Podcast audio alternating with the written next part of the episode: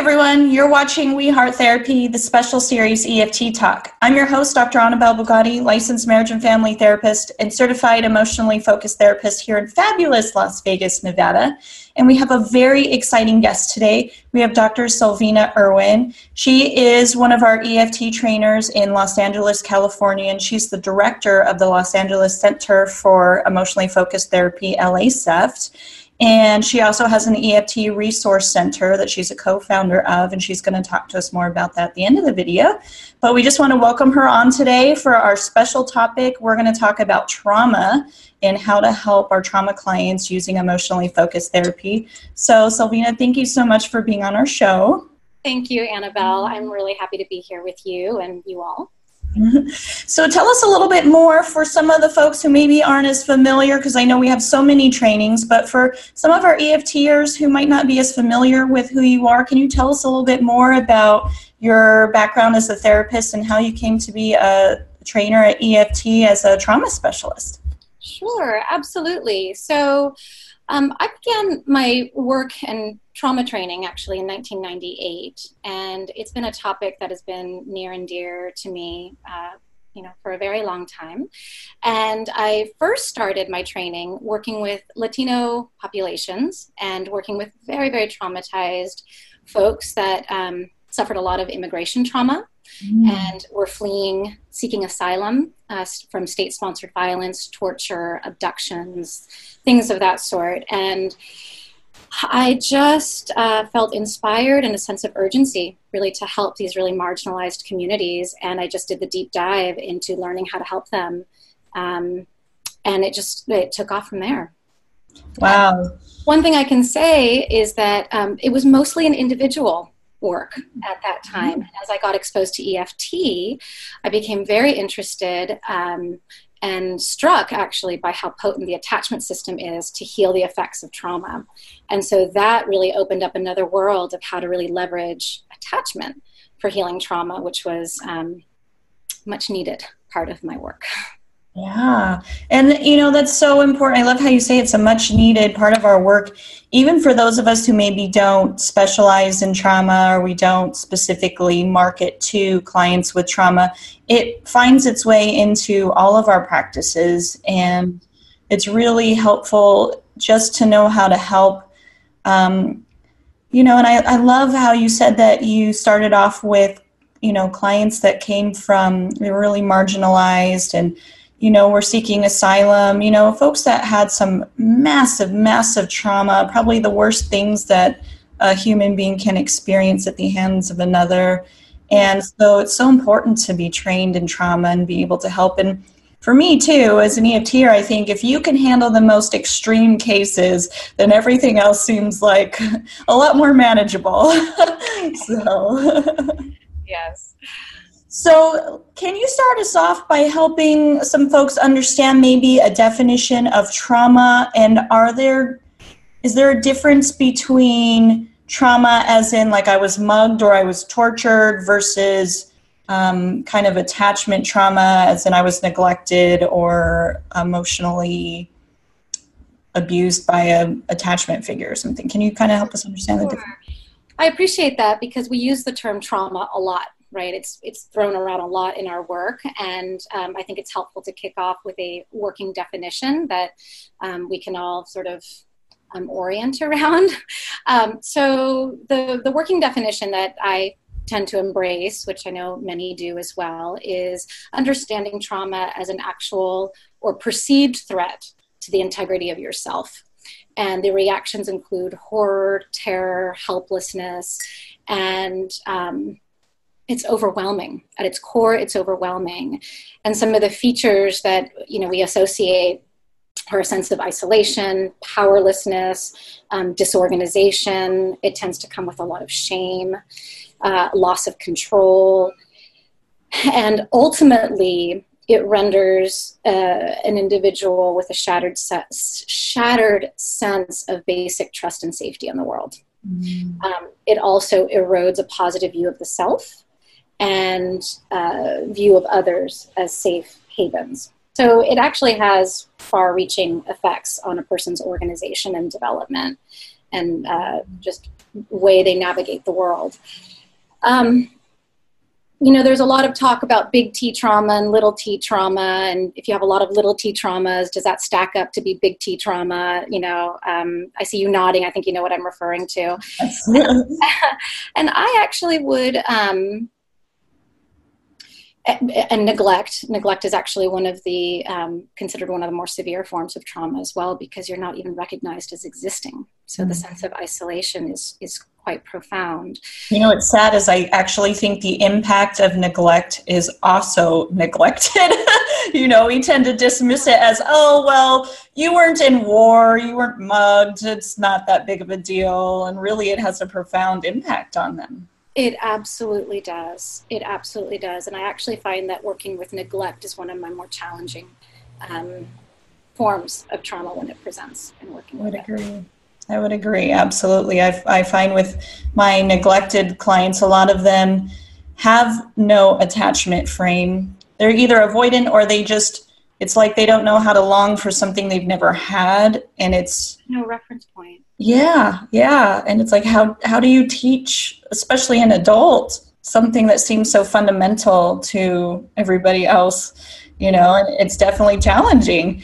And a lot of them don't realize what they didn't had until some other point later in their life. And they're like i didn't know i didn't have these things until i went someplace where I did, or I had a relationship where I did, and then I realized, whoa, and it just kind of hits them like a stack of bricks. And yes, yeah, yeah. And I think with trauma, it's easiest. I think most trauma therapists would recognize this. This is, I think, part of where we get into trouble in the field is that some therapists I've noticed, or some schools of thought, can be more dismissive towards little t traumas, I guess you know, especially attachment based traumas. Mm-hmm. If it's like if the person wasn't tortured, if they didn't have, they weren't in a car accident, there was no like major physically violent event that matriculated to this trauma, then they kind of dismiss it. Yeah. And for me, in my own self, I recognize that I have some clients that haven't had those obvious forms of trauma, but their responses they've had attachment trauma, but their responses are extremely similar to somebody who has had a physical. You know. Absolutely, because you're talking about day to day interactions in the world where they're getting feedback from their uh, caregivers, from their peers, you know, negative feedback about their value, their worth. Often it's the birthplace of uh, great shame. And mm-hmm. so, absolutely, the, the impact can be very similar. Yeah. So for me, I think, and, and tell me if you think this is right. To me, I think it really, the most important part is to look at the impact on the individual. And if you're seeing it show up in that way in their responses, then treat it accordingly, whether they've had that big T trauma or not. Absolutely. Absolutely. I would agree.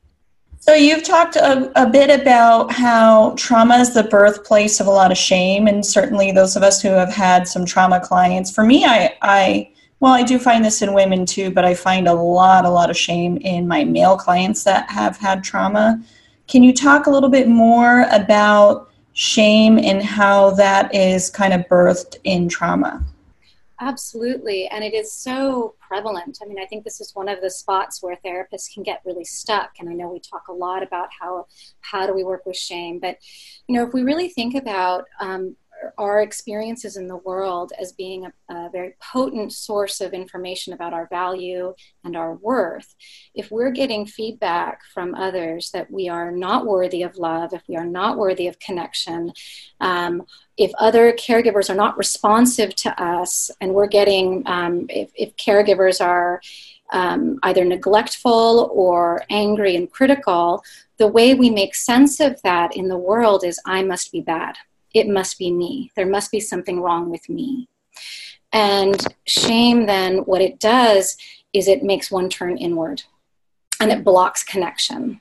Mm-hmm. And that's where it can get very tricky as an EFT therapist because suddenly it's like there's this cloak of shame. It's like this third entity, you know, that mm-hmm. comes into the room and hijacks a person and takes them away. Mm-hmm. Um, but but that is absolutely a core feature of working with trauma is is the shame that is associated with it. I'm bad, I'm damaged, I'm not worthy, I'm not lovable, and it's a deep mm-hmm. entrenched sense of that.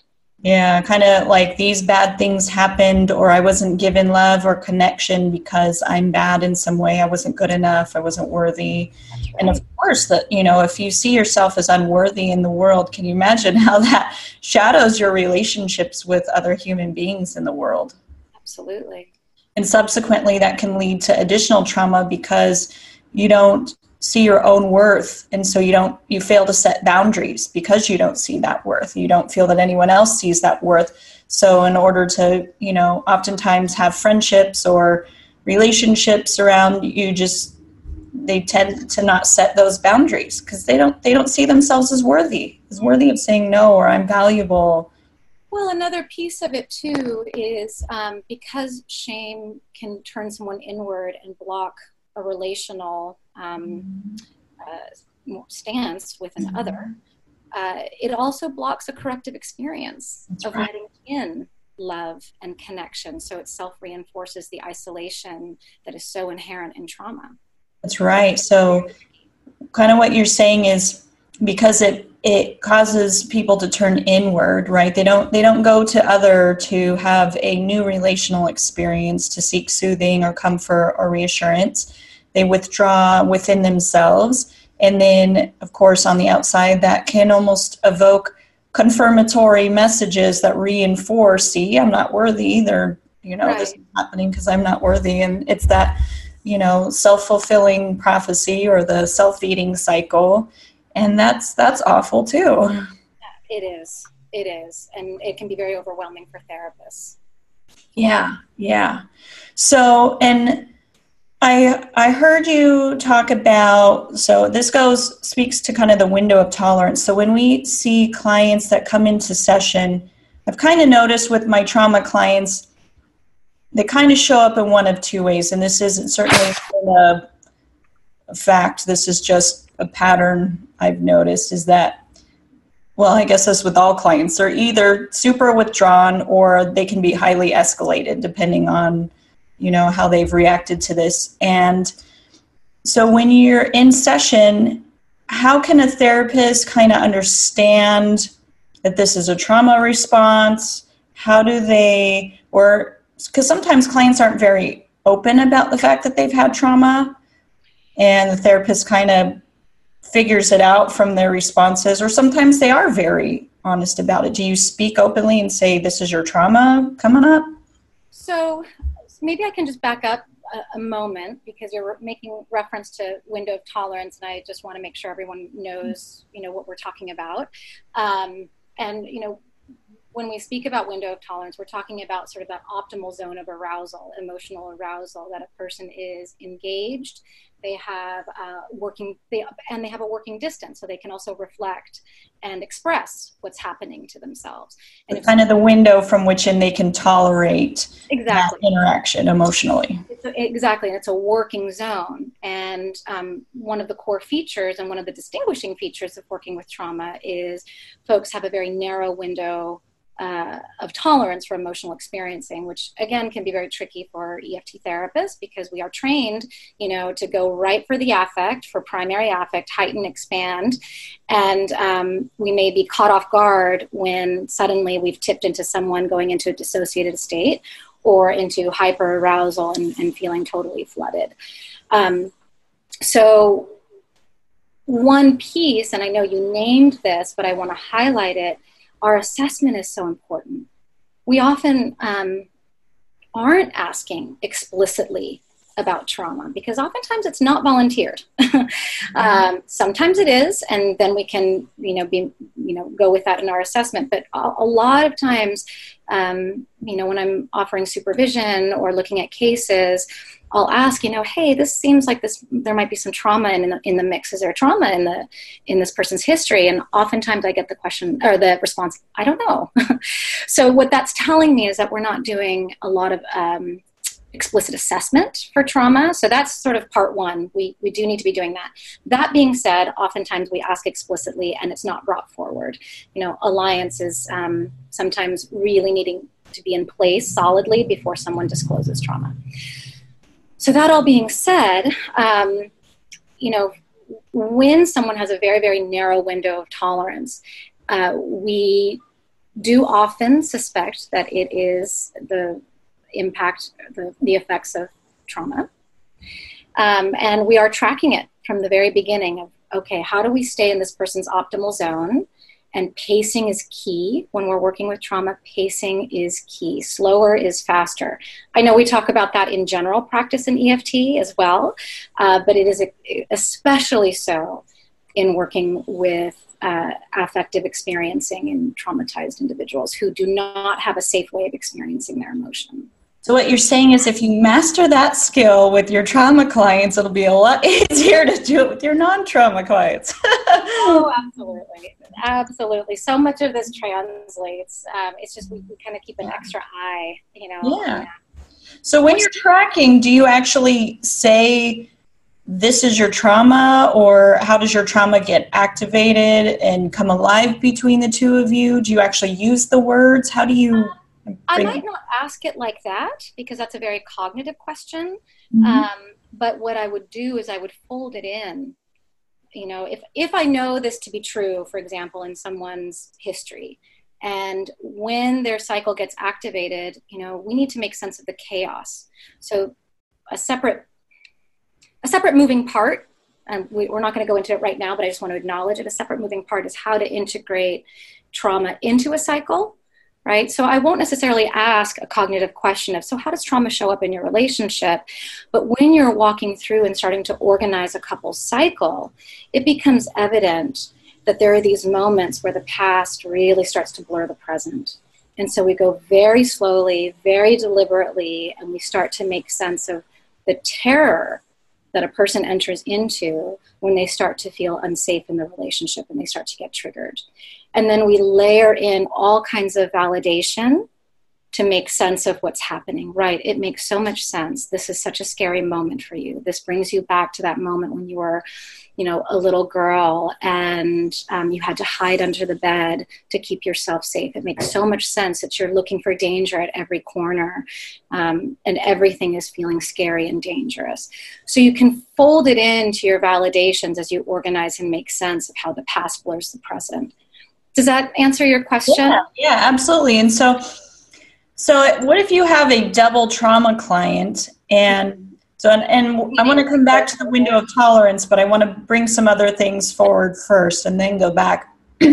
so if you're you have a couple come in and they're double trauma and they are highly escalated because they're both, you know, tipping off. I found that couples either are highly escalated around this, or some couples I found are very respectful to each other's trauma and they recognize it and they're able to kind of concede at different points, like, okay, this is more important, this is about you. But other times it's like a rush to, you know, both of them are throwing these things at you, and it's like, who do I come to first? How, what do you do with that? Right. well, that's that's a very good question, and very often we do have folks with very very complex trauma histories on both sides of the street, and it can feel chaotic, like just trains off the track all over the place. And you know what I would say first is how important it is for the therapist to feel grounded and in control of the session because it can just go haywire very quickly if you have an escalated couple. Like you, I know you mentioned some couples can be very respectful and honoring and um, give space to their partners. Other couples are just popping all over the place and getting activated. And where I would go with that is how important it is to stop them because that's not safe for anybody. And it gets the therapist totally organized and that's yeah. not going to create any safety and making everyone feel miserable so i would just i would stop and slow it way down and let each person know i need to make sense of what's happening for each of you because there's so much happening here and i need to catch up so uh, you know it, it's hard to say. I don't have a rule of thumb in terms of who I go to first. I'm really feeling it clinically. That's part of just our attunement. And if I have someone that is flipping into a panic attack, I'm going to go to that person. Right. So it's, it's more. So also, I think it also shows up too when even when you've been able to put it into the cycle and, and maybe you're trying to go for your first enactment and it's a you know just the fact that their partner has pain sets them off and it's like you have pain? Well i got pain. And then it becomes this competition almost of whose pain matters most. And i definitely think that's one of the most challenging parts for therapists when they have the highly escalated trauma couples is like okay obviously we all see that they both have pain, but you know that window of tolerance is so narrow they can't even hold the fact that their partner has pain because their pain comes up. How do you kind of cope with that in session when it's that feels like that competition between whose pain is the greatest? A lot of it is naming process, right? If you were just a therapist to say, I need us to slow down, guys, and look what's happening here, and you start to track the process of what's happening between them. And you can show each person, I see you're hurting. And when you hurt, you strike, right? And you feel the strike, and that's painful, and you strike back harder. And it's an attack, you guys are attacking each other, and I see you are both hurting right now. And you are both hurting so much, it's hard to see how your partner's hurting. So you start to just name and reflect and go to process and just kind of take one layer of it. And mm-hmm. then when things start to slow down a little bit, you can do a bit of a deeper dive on this side of the street and then a bit of a deeper dive on this side of the street. But it's really the, the pacing is important. And again, naming process and stopping it and letting each person know, I see your pain. I mm-hmm. see how much you're hurting right now. And when you hurt, tell me this is when you get angry. Is that what's happening right now? So you're naming the action tendency that's showing up in the room and you're continuing to stitch a new narrative that that's about pain. And the part and you you kind of do that in tandem. Mm-hmm. it's complicated it's hard. It feels like whack-a-mole sometimes. It does. It does. And so you mentioned you know can you give us maybe a little bit of a brief glimpse of what it might look like when we do start to go a little bit deeper? Sure. Well and again um, the pacing is really really important um, but I would first, if we have a real escalated couple, I would really want to make sure that I have some space. So I might say to the person that is not being, oh, I'm sorry, just something just popped up um, on my screen. okay, it, it left. Sorry. um, for the person who I'm not going to be working with in the moment, I would say, I really need to understand what's happening to your partner in this moment. Um, so I need a little bit of space to do that, and I will get to you too. I need to understand what's happening for both of you, right? Can you hang in with me so we can figure this piece out? So you get, uh, you, it's very collaborative. So you really try yeah. and enlist the collaboration. Sounds very similar to just regular highly escalated couples. Absolutely, absolutely, and I appreciate you highlighting that because it's not like a suddenly a magic intervention, right? right. But we are very, very deliberate right? And then when we think about window of tolerance, one of the things that we want to start doing with someone is organizing the chaos. Because if we think about trauma reactions and trauma responses, it is oftentimes they, an individual is in the throes of chaos and they don't know what is happening. They just know that they are activated. They oftentimes don't even know what they're telling themselves. It just it happens 0 to 60 in nothing flat. Mm-hmm. so we are slowing someone down and starting to ask them what are you telling yourself? And we're stringing together their perceptions and we're starting to organize the chaos. So we do thin conjectures again staying in that window of tolerance. So a lot of this is based on the individual. So what i what i hear you saying so this is really good that it's it's is very similar to even a regular highly escalated couple non-trauma couple but and it, i think the difference for therapists when we're aware that there's trauma we want to be more sensitive because we know that that window of tolerance is so narrow and we know that we're dealing with pain a little bit differently that's a lot deeper but what i hear you saying is that and even just like regular couples they may go 0 to 60 but your ability to comb through what happens to them in that 0 to 60 might be a lot easier going, I guess, or easier, more easily accessible than a trauma client. So when you're really slowing down this process for them, it's just going to sounds like take you probably a little bit longer. Slow is fast, you know, going slower to comb through and help them organize and make sense as to what happens for them in those zero to 60 moments, what they tell themselves that whole process. Absolutely. And especially when you start to integrate, um, you know, if there are, it's the five alarm fire, you know, so if there is danger, there is going to be a massive, massive reaction and response to that based on trauma histories life is dangerous this is and, and we know that already that happens you know with the attachment system it is a danger cue but then you add to that the trauma response and it is um, again it is chaotic and we start to organize that for people and give them a sense of what's really happening in that moment so they can start having a more coherent narrative of, of the here and now so tell me, tell us a little bit more about. So let's go back to the window of tolerance now.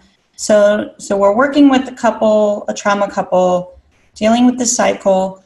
How do therapists detect or kind of try to map out maybe the window of tolerance or sense that their client might be tipping out of the window of tolerance? And what is maybe the best strategy to get them back in the window or mm. be cognizant of that?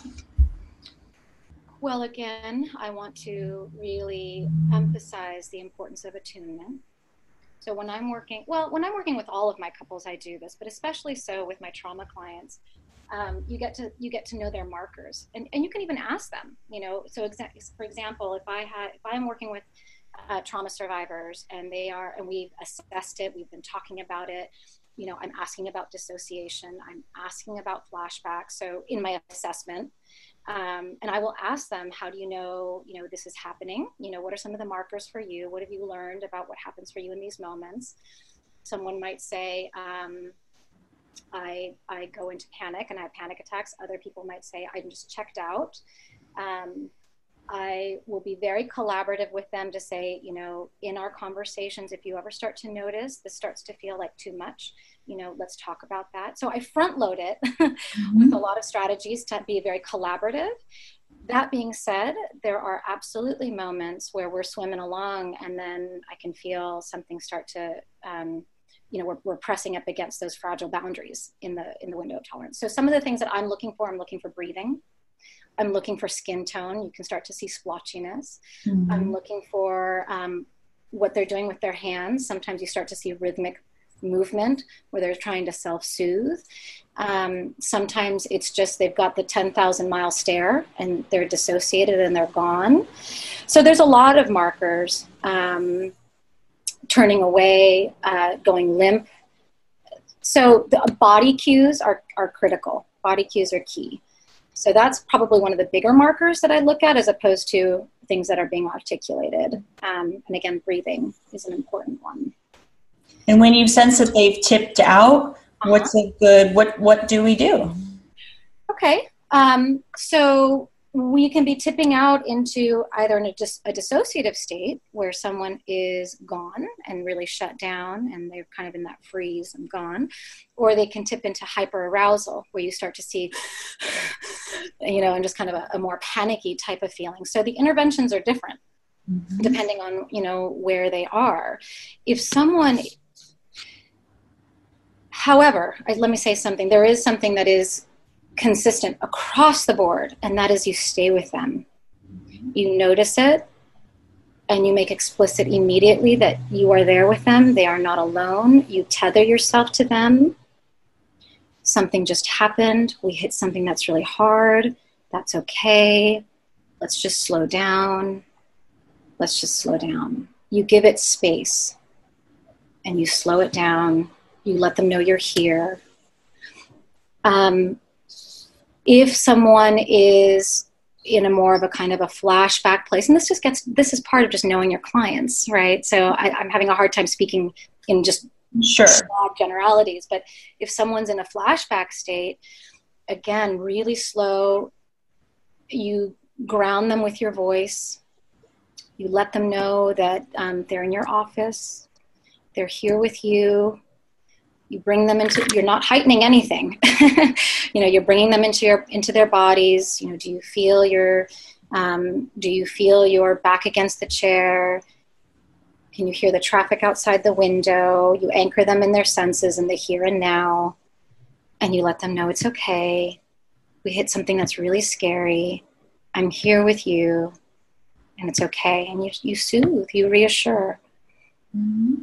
That am I answering your question enough? Yeah. So you really you bring them back basically, you know, especially if they've dissociated or they've kind of checked out, you, you try to bring them back to the present, but in a very soothing and gentle, you know, kind of reminding them you're in a safe place now. You know, the harm can't can't hap- it can't hurt you anymore. It's kind of somatic experiencing in some way, you know. And you acknowledge um, that it makes sense that we hit a scary place. And, so, would you go back and and maybe talk about the trigger when I talked about this, or we just talked about this, and this is kind of what cued this exit or this response? Can we go back to this? Do we kind of process what happened? Once someone is really grounded, you know, you can't really do any sort of higher order processing if someone's in the throes of either a dissociated state or a panicked state. So we really want to ground them and um, you know, I let them know, you know, you've really sh- shared with me. I've really seen how terrifying these moments are for you. And yes, to your point, Annabelle, either in, you know, towards the close of the session, because this can take a lot of time, or in the next session, you absolutely want to start connecting the cue with what just happened and it, and it's inform- information for the therapist of how slow we need to go and really keeping it have that experiencing be very safe for the person. So um, the other piece of it is too and you're not exactly asking this question but it's kind of segueing into this is um, because of the tendency to flood or dissociate this can make it make eft therapists very anxious about going into emotion like oh my gosh i don't want to re-traumatize this person. I don't want to overwhelm this person. I don't want to i don't want them to hate me you know? Um, and so this can pose a real dilemma for the therapist right? And here we are in eft emotionally focused therapy and saying I'm, i do not want to go to emotion because it's too scary for them and then it makes it too scary for me. Um, so i want to uh, say that this is a common stuck spot for therapists and we absolutely have to go into the emotion. We just have to go slow. We have to pace it. We have to know when to change levels. This is something actually we talk a lot about in our trainings um, when to change levels to keep people in that working zone. Sue was just with us this past weekend in LA, and she said something. I just want to quote her, which is um, avoidance is the kryptonite of mental health. Mm-hmm. And I felt like that was so true. And um, you know because avoidance does two things. One it makes the more we avoid the more we avoid more. It makes us more vigilant to the things and more sensitized to the things we're avoiding. And then by doing that we're never getting a, the opportunity. If we don't go into that dark space where we hurt and where we're scared and actually have an opportunity to have a corrective experience it's never going to change Right. You have to go there. So I say that in the context of what we're talking about because it's right. very overwhelming for therapists working right. um, very fragile boundaries in a window of tolerance. And if therapists aren't able to go there, they're almost in some way not not necessarily trying to, but they almost end up enabling the process to continue because the intervention has to happen at that deeper level. That's right. We kind of reinforce the isolation that someone's feeling. They're never they never have someone in that darkness with them. They're mm-hmm. always alone. Yeah. So you're you're saying the therapist really, you know, be be mindful, you know, be aware of the window of tolerance, but don't be afraid, you know, because it, it sounds like too part of the trauma work is just like for all clients, we're all expanding their window of tolerance, but a regular client might have close to a normal frame, whereas a trauma client may have this much, much narrow so we're really working much slower to increase that window of tolerance to make it bigger and bigger, but slower and slower. And you're saying, don't be afraid to go into the emotion, even though it might get messy, even though it might get scary.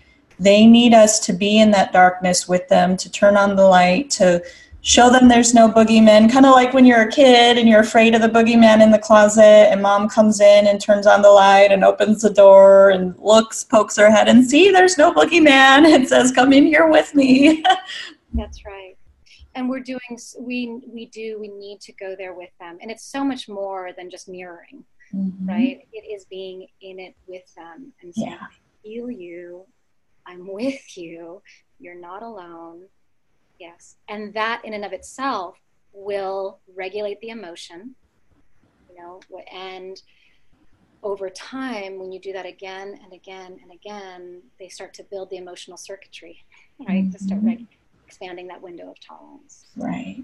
And safety that there's another human being out there who possibly can do this with me, and not all people are dangerous, and maybe somebody can be there for me. right. We're their surrogate attachment figure mm-hmm. until we can really bring their partner in in couples therapy.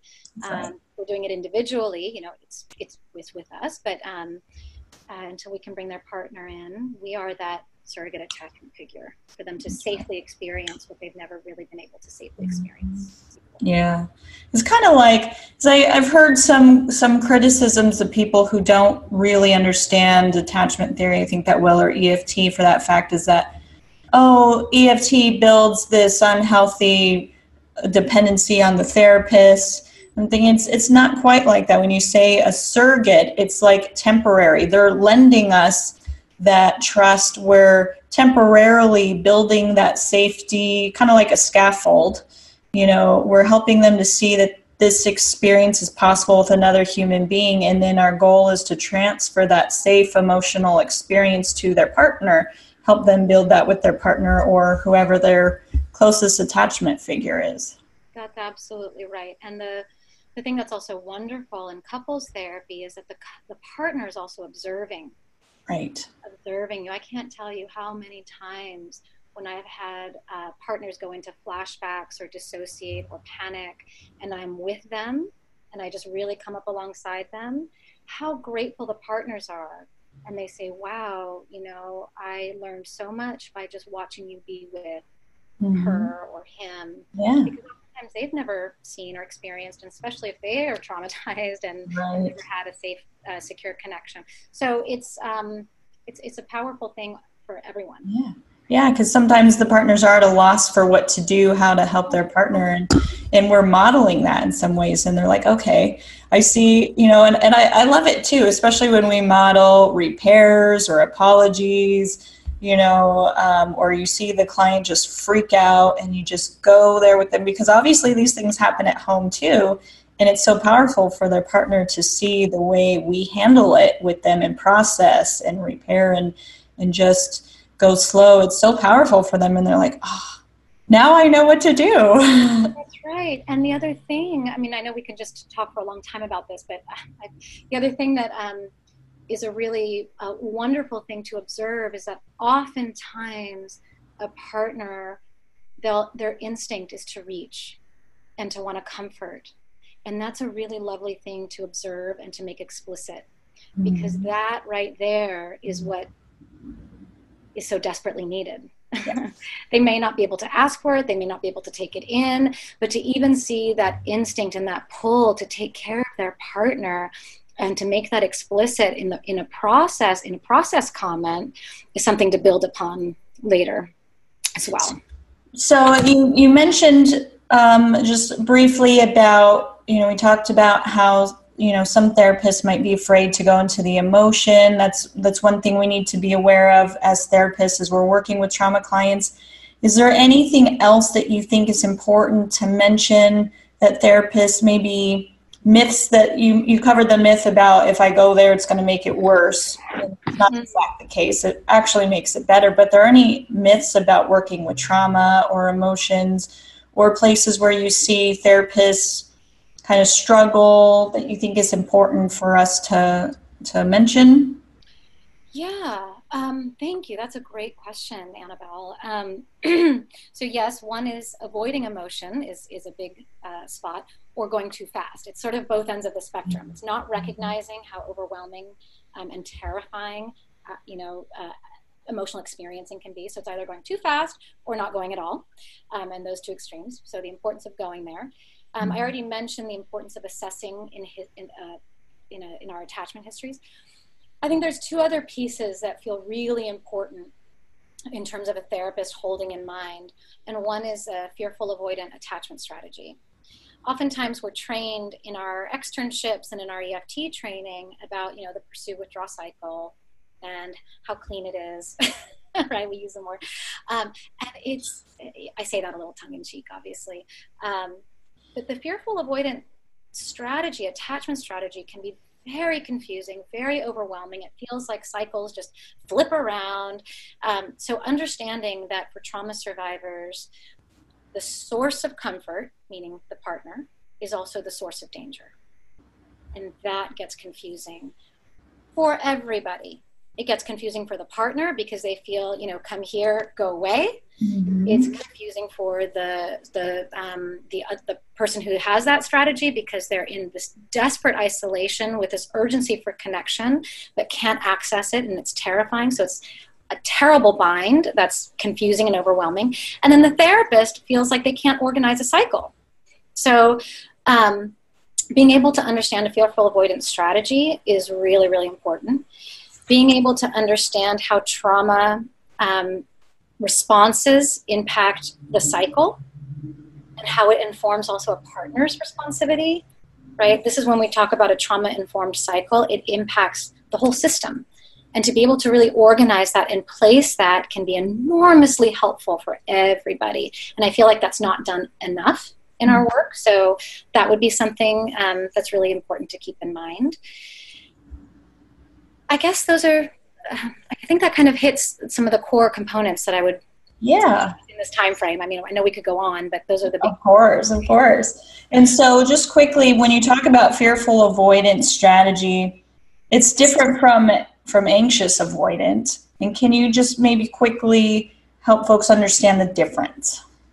Well, fearful avoidant is is more along the lines of you know having the longing but being terrified of that closeness, right? So when terrified to act on it, kind of. Whereas anxious might like, you know, they. It's it's more preoccupation seeking. Yes. But, um, we're really talking about longing and terror right up alongside each other, and that's really the more common presentation. Yeah.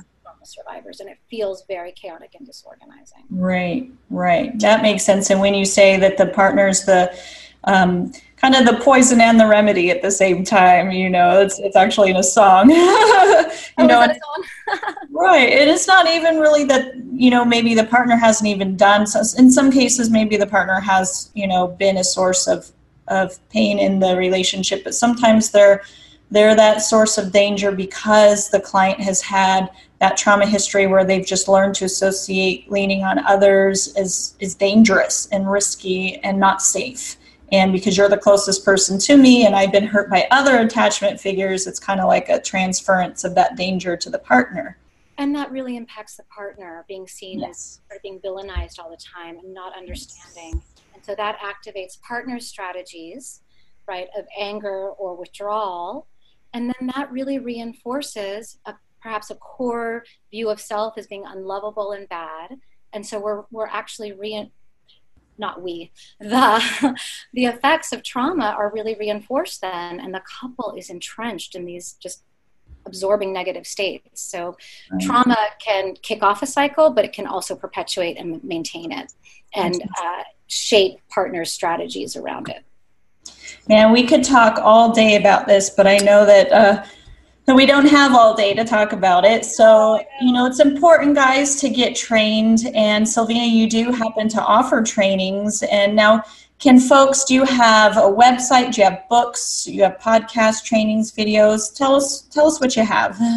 Wonderful. Well, thank you, Annabelle. And um, yes, I do think that further training and reading and learning about trauma is really important for us to understand um, and work effectively with it and some of the considerations. I am doing a training in trauma um, where we do a much deeper dive into all the things we talked about today and a bit more.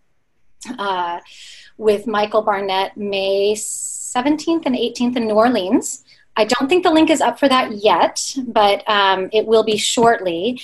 And you can find that on my website at drsilvinairwin.com.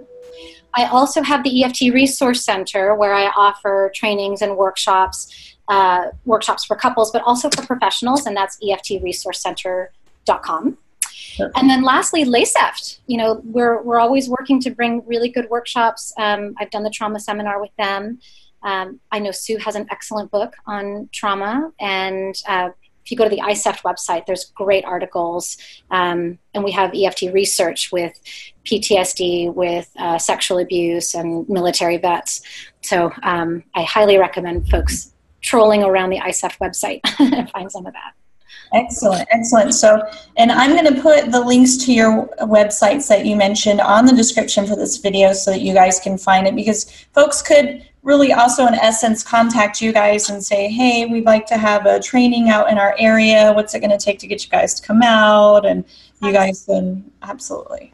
Yeah, thank you. Perfect, perfect. So, well, thank you so much for being with us today. And, you know, I'm already thinking of some ideas on uh, maybe some other parts we can do with you. So I hope that you'll consider coming back with us again. I would love to. Thank you. It's really been so, a pleasure.